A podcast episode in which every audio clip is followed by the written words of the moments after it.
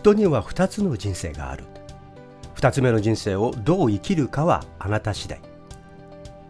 この放送では新しい後半戦を戦うハーフタイムの思考とヒントを1日1つお届けしていきます。とにかく明るいしくじり先生山健がお届けする人生後半戦のハーフタイムにようこそ。今回は私のしくじりと音声配信サミットを企画した理由についてお話をしたいと思います。こんにちは大山です。私は60歳を過ぎた今新しい挑戦をしようとしています。そうちょうど人生の後半戦が始まって次のステージへ進むためのハーフタイムという感じです。まずは自己紹介代わりに私の失敗含みの人生を聞いてください。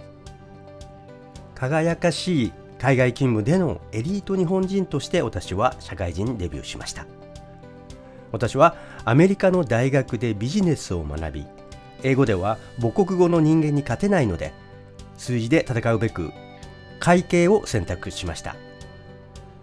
会計士としての資格も取得して米国の会計事務所に就職しました。そしてその後キャリアアップのための外資系企業ということで考えて転職を重ねバブル期の後半には意気揚々と日本に帰国しました。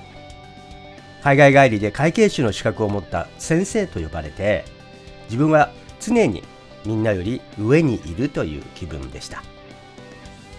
デロイト・トーマツアンダーセンゴールドマン・サックス UBS 銀行などなどこういった名だたる企業で経験を積んだ私は人から学ぶ人に頼んだり教えてもらうなどの気持ちは全くありませんでした。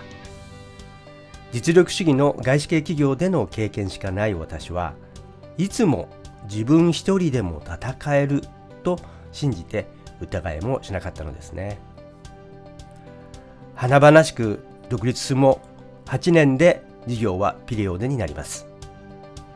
2004年に私は独立してビジネスをスタートさせました。アメリカのビジネスは日本の5年から10年先を言っているとよく言われます。そんなことを信じてアメリカのビジネスを日本で展開することで成功できると信じていました。でもビジネスとはそんなに簡単なものではありません。アメリカ帰りというプライドの高さでしょうか。周りに頼ることもできずに一人でもがき苦しみました。部下を信用するということもできません。そして次々と手広く事業を拡大していくことになりました。そんな結果大きな負債を抱えて会社を畳むことになってしまいました。当時はただがむしゃらに頑張ればなんとかなるそんな気持ちでした。本来なら見なくてはいけない現実に蓋をして忙しいから見ないあるいは時間があっても見ないふりをしていました。どんなに認めたくないと思ってもどこかしらのタイミングで現実というのは訪れるものです。そしてその結果大きな失敗が待っているわけですがこの失敗から学んだのは次の3つということが言えます。一つは人から学ぶ。どういうことかというと自分がなりたいと思う人や仲間メンターなどから素直に学ぶことができるかどうかそれができなかったということです。2つ目は仲間を持つ。信頼を増やしておく。一人でできることは限られています。仲間を持ち仲間との信頼関係で結びついていく。何かあったら助けてもらえる。助けることができる。そういった関係を作れるかどうかは非常に重要です。それがなければいざという時には成功はできないでしょうし失敗から何とか回避するということもできません。そして3つ目最後は冷静に判断する。これは毎日の数字それから計画そういった具体的な周りの状況を正確に判断をしてそして客観的に自分を見つめていくということです。こういったこと全くの基本といえば基本ですけれどもその場にいた自分にとっては何も気がつかないものだったと今からでは言えます。こういった学びを皆さんに伝えることで皆さんには同じしくじりを犯してほしくはないと思います。その後 Kindle 出版やセミナー事業でなんとか身を立てていきます。会社がうまくいかない現実逃避の中でハマったのが Kindle の読書です。時代小説の空想の世界に平和を求める毎日でした。私はコツコツと調査をしたり分析をしたりすることが好きなタイプです。そこで自分が大好きになった Kindle について徹底的に調べました。その結果その内容を書籍化することに成功したということです。そしてそれを本にして Kindle ストアのトータルランキングのベスト20に手が届くほどまで上り詰めていきました。この経験を生かして同じように Kindle 書籍を出版したい人たちに向けて講座やセミナーを開催して講師業をスタートさせました。そしてその後2020年のコロナが起こります。ちょうどその頃私は衝撃的な出会いをします。それは世界的なナレッジワーカーたちのグループに参加したことから始まります。そこから全く新しい展開が始まっていくのですがそれはまたその別の機会でお話しします。こういったもがき苦しんだ中で音声配信と出会いました。なんとか現状打破をしようとして試行錯誤が続いていきます。そんな中本の販売を伸ばすため最後には新しいメディアを探していたところに全く違った角度からの出会いがありました。